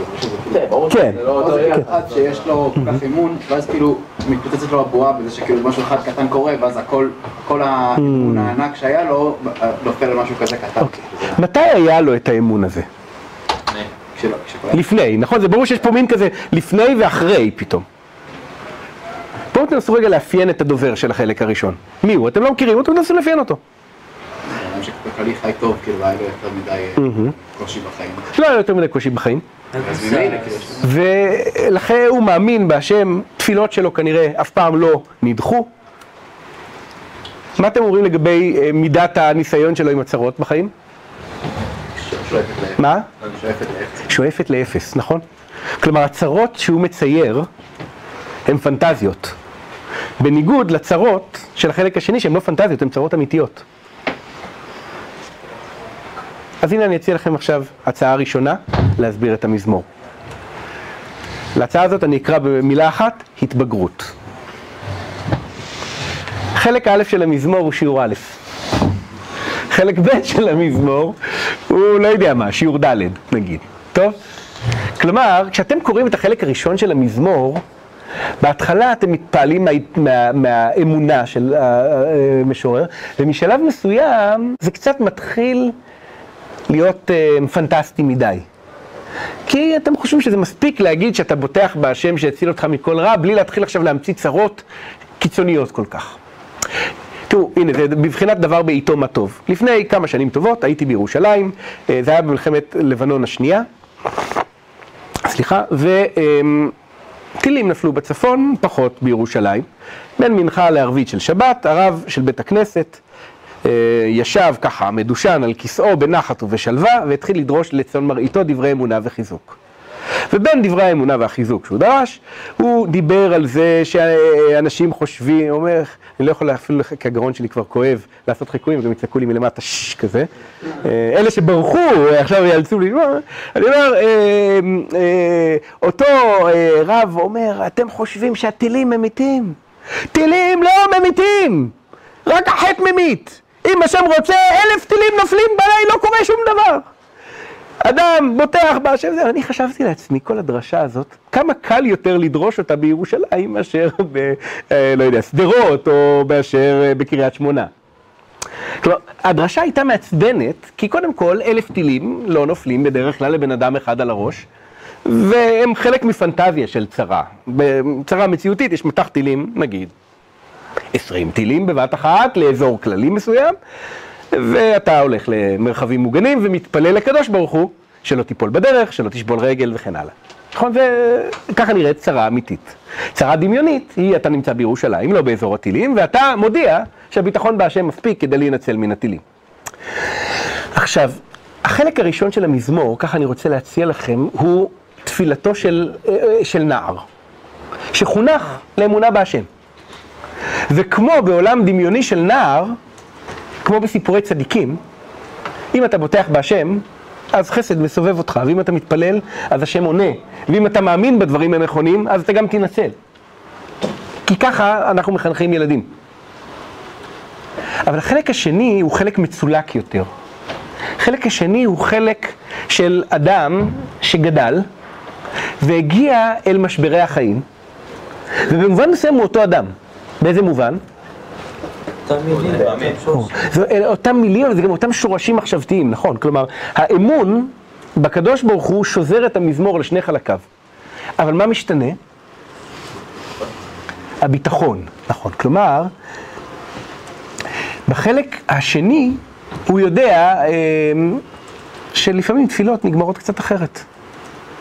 אתה מתפלל, וזה לא מצליח. אתה עושה את המעשה הנכון, ובכל זאת, מת. נכון, בסיפורי צדיקים, אם באמת עשית את מה שצריך, אתה תנצל, כי ככה זה. לפחות בסיפורי צדיקים דמיוניים. קראתי פעם בשבחי הבש, זה היה סיפור נורא מעניין שנתקלתי בו. שהבעל שם טוב, היו שני אחים שהיו רצויים לרשויות ורצו לו ל- ל- ל- לשפוט אותם, והבעל שם טוב אמר להם שיישארו במקומם והכל יהיה בסדר, ותפסו אותם והרגו אותם. ואז הבעל שם טוב שמע על זה, והיה ערב שבת שהוא שמע, ולא אכל סעודת שבת, ושכב כל הלילה על הרצפה, וכן הלאה, ואז הסיפור מנסה להסביר מה קרה פה בעצם. כי הרי הבעל שם טוב אמר להם שהכל יהיה בסדר, והם מתו. והוא מציע שתי אפשרויות. אפשרות אחת, שאחרי שהבעל שם טוב אמר להם שהכל יהיה בסדר, הם הסיחו את ליבם מן הרחמים. והתחילו אה, אה, לחשוב, הנה, הכל בסדר, אין לנו מה לדאוג, וכיוון שכך, הם נהיו חוטאים, והגיע להם המוות. אפשרות שנייה, שידע הבעל שם טוב שאם הם לא ימותו, ויצליחו להימלט, תבוא צרה גדולה יותר על הציבור, ובגלל זה הוא אמר להם מה שהוא אמר והם מתו. עכשיו, אפשר לראות פה את ההתלבטות של התלמיד, שיודע שאם הצדיק אומר ואתה עושה מה שהוא אמר, זה אמור להצליח, מול העובדה המציאותית, שזה לא תמיד מצליח. נכון, ככה זה באמת. מה ש...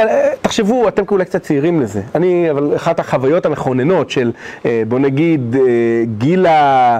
אה, בוא נגיד, המבוגר הצעיר אה, שהייתי, היה היו לא תהיה המפורסם אה, של הרב מרדכי אליהו. גוש קטיף לא יפונה, כן? ולפני שגוש קטיף פונה זה הוצג כנבואה ממש. לא יפונה גוש קטיף. אחרי שגוש קטיף פונה, פתאום התחילו לשווק את זה כאילו, תשמעו, זאת הייתה בכל, בסך הכל תפילה, ומי יודע, אולי כן ואולי לא וכן הלאה, אבל מי שחיו באותו זמן זוכרים את ההבדל בין לפני לבין האחרי. עכשיו האמת היא שהרב אליהו כנראה האמין שגוש קטיף לא יפונה, ולא נעים לאמור, אבל הוא טעה. וזאת לא תהיה כנראה הטעות היחידה שהוא טעה בחייו, וזה לא הופך אותו כמובן להיות מישהו שכל הזמן טועה. אנשים טועים לעיתים, גם אנשים גדולים וגם אנשים קטנים, ובשלב מסוים, כשאתה גדל בחייך, אתה פתאום מבין שלהאמין בהשם זה אולי דבר בסיסי, אבל בעולם של אחרי השואה אתה כבר לא יכול להניח שזה שאתה מאמין בהשם אומר שתמיד תנצל מכל צרה. אחרי ש... אתם מכירים אולי את הסיפור של נחשון וקסמן, שנחטף על ידי מחבלים, ואז צה"ל גילה איפה הוא נמצא והחליט לנסות לחלץ אותו, וכוח של סיירת מטכ"ל ניסה להשתלט על החוטפים, זה היה כישלון, גם נחשון וקסמן נהרג על ידי החוטפים, וגם ניר פורז, אני חושב, אני מקווה שאני לא משבש את השם, סרן ניר פורז, שהיה מפקד של הכוח, נורה ונהרג במהלך הניסיון הזה. והיה משבר אמוני מאוד גדול בעולם הישיבות והאולפנות, כי זה היה פשוט, כאילו, היה תפילת רבים כזאת, בכל המקומות התפללו, כאילו זה היה איזה מין סיפור כזה שהפך להיות בשיא החשיפה התקשורתית, ואחרי שהסיפור נגמר, אבא של נחשון וקסמן הסתובב בין ישיבות ואולפנות כדי לתת שיעור שהרעיון המרכזי שלו היה, לפעמים אבא אומר לא. כי אנשים, כי, כי, כי אנשים עמדו עמומים ואמרו איך יכול להיות שהשם לא הקשיב אחרי שכל כך התפללנו. עכשיו, יכול מאוד להיות שהמהלך של שני חלקי המזמור הוא בין הצעיר המאמין, שיש לו אמונה, אבל מה שאין לו זה צרות. לבין המבוגר שנתקע בייסורי החיים האמיתיים. ופה פתאום הדברים נראים אחרת. עכשיו, אל תחשבו שהמזמור מבקר את אמונתו של הצעיר. כי הרי המהלך של המזמור לא בנוי ככמה טיפש הייתי שהאמנתי בכל הדברים האלה, אלא להפך. לולא האמנתי לראות בטוב השם בארץ חיים. ואז יש פה אולי, אם תרצו, סוג של צמיחתו של האדם המאמין. אתה מתחיל בללמד אותו עקרונות של אמונה, הם עקרונות פשטניים. אבל אלה העקרונות. אתה מתחיל בללמד אותו, הבוטח בהשם חסד יסובבנו, אתה מתחיל בללמד אותו, שבע יפול צדיק וקם. כי ביום שבו הוא ייפול למשברים, אלה יהיו האמונות שיחזיקו אותו. אבל בתור ילד הוא מאמין שהן מתקיימות כפי שהן, וכשהוא גדל בחייו האמוניים הוא פתאום מבין שאפשר שזה יקרה ואפשר שלא.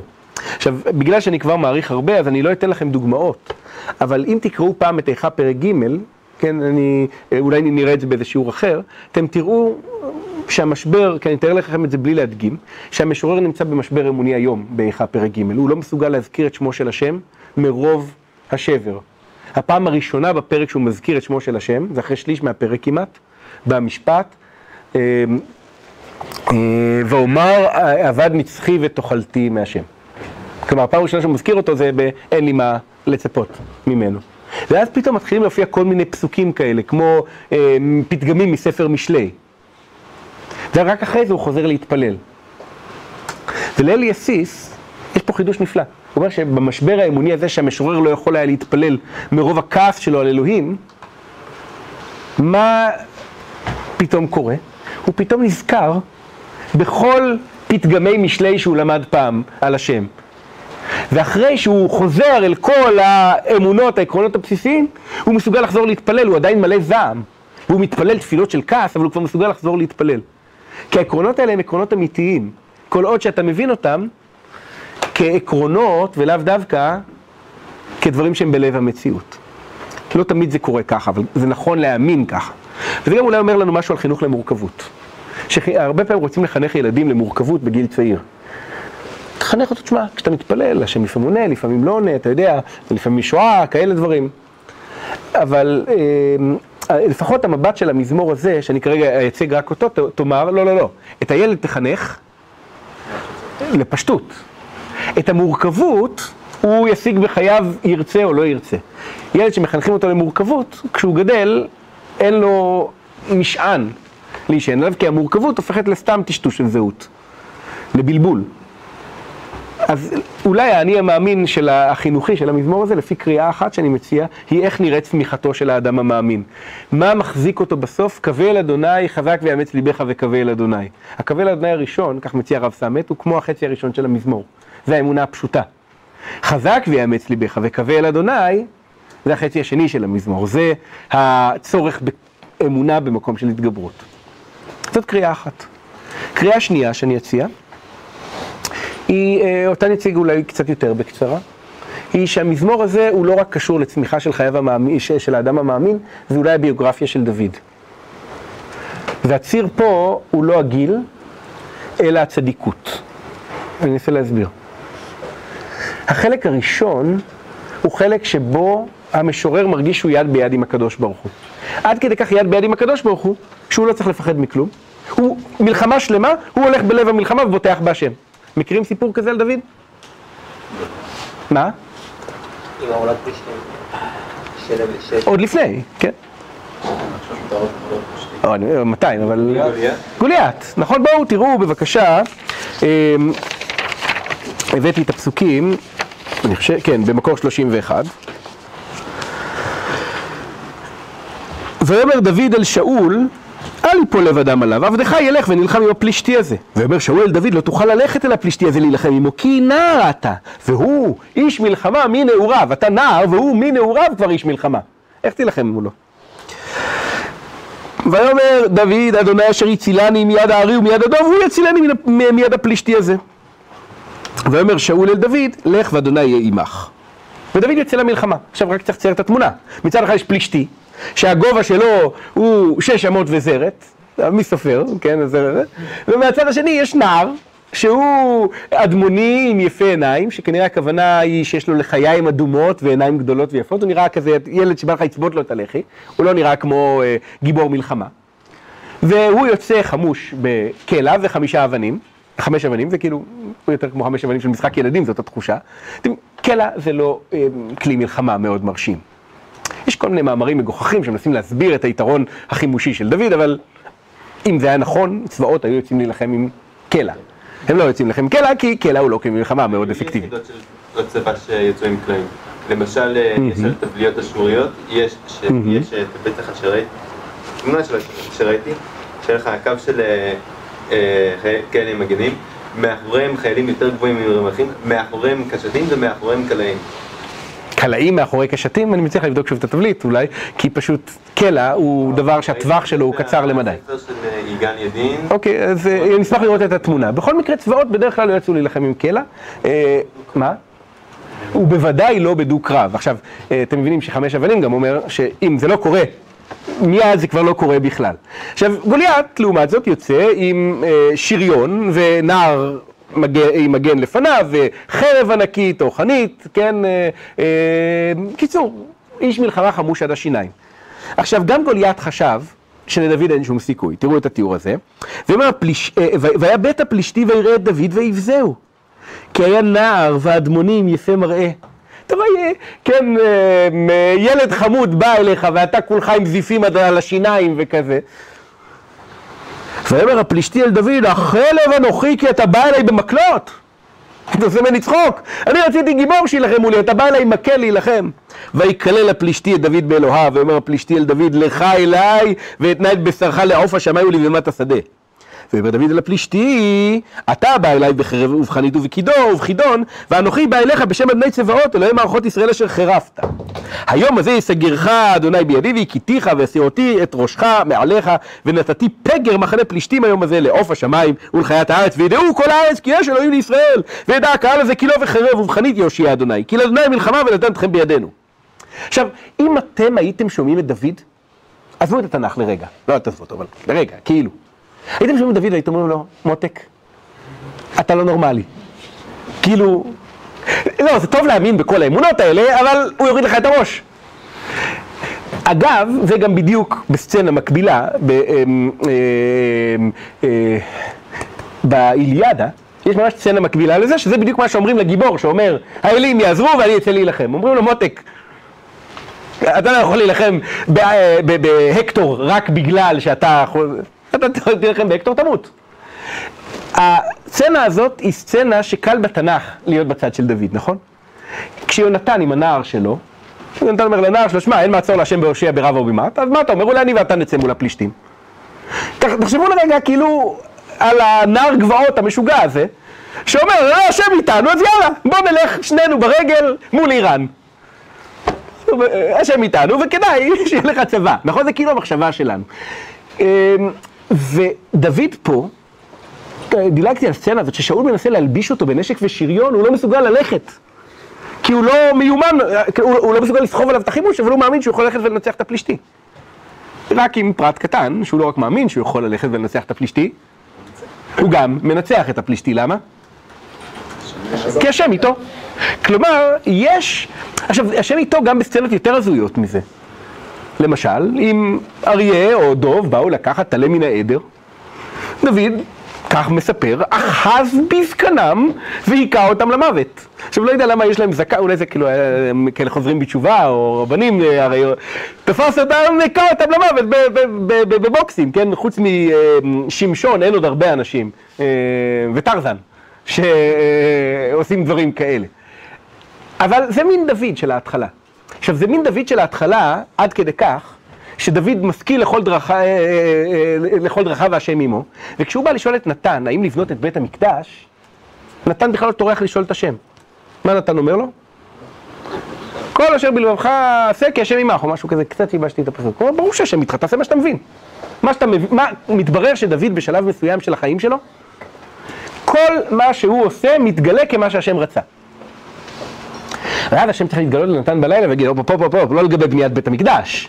תגיד לדוד לא לבנות. כאילו, יש דוגמה מאוד נדירה של נביא שמפשל, כי הוא עד כדי כך מאמין שכל מה שדוד עושה זה מה שהשם רוצה. אבל עכשיו, בואו תראו קרב פחות מוכר. דילגתי לסוף קטע 31, ארבע שורות מהסוף. ותהיה עוד מלחמה לפלישתים את ישראל, וירד דוד ועבדיו עמו, וילחמו את פלישתים, ויעף דוד.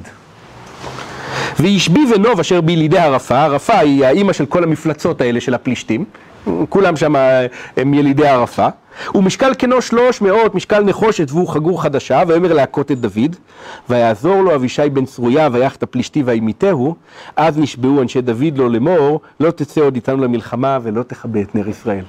כל הילדים גדלים על סיפור דוד וגוליית. כמה גדלים על הסיפור של דוד הזקן? שיוצא למלחמה. והפעם כשהוא נתקל באחיו של גוליית, או אחיו פחות או יותר של גוליית, הפעם הוא לא מסוגל. הפעם הוא מתעייף.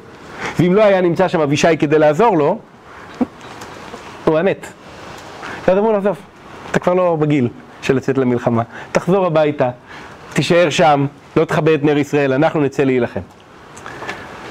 הסיפור האחד הוא סיפור מקסים לסיפורי ילדים, והסיפור השני הוא סיפור צורב, נכון? אבל זאת, אלה שני חלקים בביוגרפיה של דוד. עכשיו, השאלה מה קרה בינתיים. אז אני אציע לכם הצעה קטנה, אני חושב שאיתה כבר נצטרך לסיים, כי אני מרגיש שהארכתי מדי, נכון? כן. יש צד כזה. יש צד כזה. אז ההצעה השנייה שאני אה, רוצה להציע, אם כך, שנקודת המפנה בביוגרפיה של דוד, וכל מי שקורא את ספר שמואל רואה את זה מיד, זה סיפור דוד ובת שבע. עד לשם, בגדול, כל מה שדוד עושה מצליח, בגדול, ומשם, כל מה שדוד עושה, בגדול נכשל. מוביל לדברים רעים. ואז אפשר להציע הצעה אחרת, שזה לא רק עניין של גיל, זה גם עניין של קשר לקדוש ברוך הוא. כלומר, מה שיש לנו פה זה משורר שהיה מאוד מאוד קשור לקדוש ברוך הוא, ואז חלק מהקשר הזה היה גם הביטחון שהשם יענה לתפילות שלו, כי הוא קרוב אל השם. אבל ברגע הזה שנוצר, שהגיע החטא, נוצר הריחוק. ומול הריחוק הזה הוא זועק, כי, כי המשורר שלנו לא גיבור, הוא בוטח בהשם. הוא לא, לא מפחד מאויבים. הוא בוטח שהשם יציל אותו מהאויבים. ואדם שכל הביטחון שלו הוא בקדוש ברוך הוא, אם הקדוש ברוך הוא פתאום מתרחק ומסתיר את פניו, מתמלא אימה, מאבד יכולת. ואולי המזמור הזה הוא חוויית חייו של דוד, שמביט ואומר לנו, תדעו לכם, ככה הייתי, ככה אני עכשיו, ואם לא הייתה לי האמונה שאני עוד אזכה לראות בחיי את טובו של השם, איך הייתי יכול, יכול להמשיך? ואז זה מזמור נוגה מהרבה בחינות. כי אתם כולם זוכרים, פחות או יותר, את הסוף של סיפורי דוד, נכון? הוא לא אה, עובר מן העולם אה, בסיפור כזה נקי ויפה ונפלא. הפרידה מדוד היא בסיפור שמה של ויכסו בבגדים ולא יחם לו, והמלך לא ידעה, ואתה אדוני המלך לא ידעת, וכל המזימה של אדוניה. ואולי זה הסיפור של המזמור שלנו. אז מה עושים עם המזמור הזה בימים נוראים? אז אולי מה שעושים איתו זה, זה חושבים על המהויות של שני החלקים וחושבים על ראש השנה ויום כיפור. אורי בראש השנה ואישי ביום הכיפורים, כמו שחז"ל דורשים. ואומרים, האורי זה החלק הראשון של המזמור, זה ממש הוא. והאישי זה ממש החלק השני של המזמור, שבו אתה מתחנן, אה, אל תעזבני אלוהי אישי. ואולי יש פה, אם אנחנו צריכים לקחת את הפשט של המזמור לתפילה, שתי עמידות רוחניות. עמידה רוחנית אחת היא עמידה רוחנית של ראש השנה. שהיא עמידה רוחנית של באור פני מלך חיים, שכזה. שהיא עמידה רוחנית שעוסקת בכללים העקרוניים של איך השם מנהיג את העולם, שהיא יום של חג. וזה החלק הראשון של המזמור. והחלק השני הוא העמידה הרוחנית של יום כיפורים. שבו אתה לא עוסק בשאלה העקרונית של איך השם מנהיג את העולם, בחלק השני אתה מתמודד עם החיים שלך עצמך, ועם החטאים שלך עצמך, ועם העמידה הפרטית שלך מול הקדוש ברוך הוא, אלוהי המשפט. והתחינה והשבר של החלק השני זה הבכי של יום כיפור. כמו שהחגיגיות והגרנדויוזיות של החלק הראשון הם העמידה של ראש השנה. אז אם נסכם את הדברים, נאמר, המזמור לא כוון לראש השנה וליום כיפור, זה ברור. נדמה לי שהוא מזמור אחד, שמספר את צמיחתו הרוחנית של האדם המאמין. והחלק השני הוא במובנים מסוימים נמוך מהחלק הראשון, אבל במובנים אחרים הרבה יותר בוגר ומפותח. וככל שתאריכו ימים בעזרת השם, ככה תרגישו יותר ויותר הזדהות עם החלק השני, נדמה לי, יחסית לחלק הראשון. אבל הכוחות שיש בשני החלקים האלה, הם לא בלתי קשורים לראש השנה ויום הכיפורים. ולכן, אם אני צריך לשאול את עצמי מה אני עושה עם הפשט של המזמור, יחסית למקום שלו בתפילה, אז פה יש תשובה מאוד טובה. אותן מהויות רוחניות גם מתחברות מאוד מאוד טוב לשני החגים הללו, ואז לזה אני לפחות, כשאני מתפלל את המזמור בימים נוראים, לזה אני חושב. לעמידה הזאת של העקרונות הכלליים של השם המנהיג את העולם, ואז לעמידה השנייה של, טוב, בואו עכשיו נצא ממחסי הכלל ונעמוד אני כפרט מול הקדוש ברוך הוא, עם כל הפחד וכל האימה שהדבר הזה יכול ליצור, מי אני ומה אני, ומי שיודע את מעשיו בדרך כלל לא מרגיש כל כך בטוח שהשם ימהר לענות לתפילתו, אבל אחרי כל זה נמצאת החתימה של אל אדוני, חזק ויאמץ ליבך אל אדוני. טוב, זהו.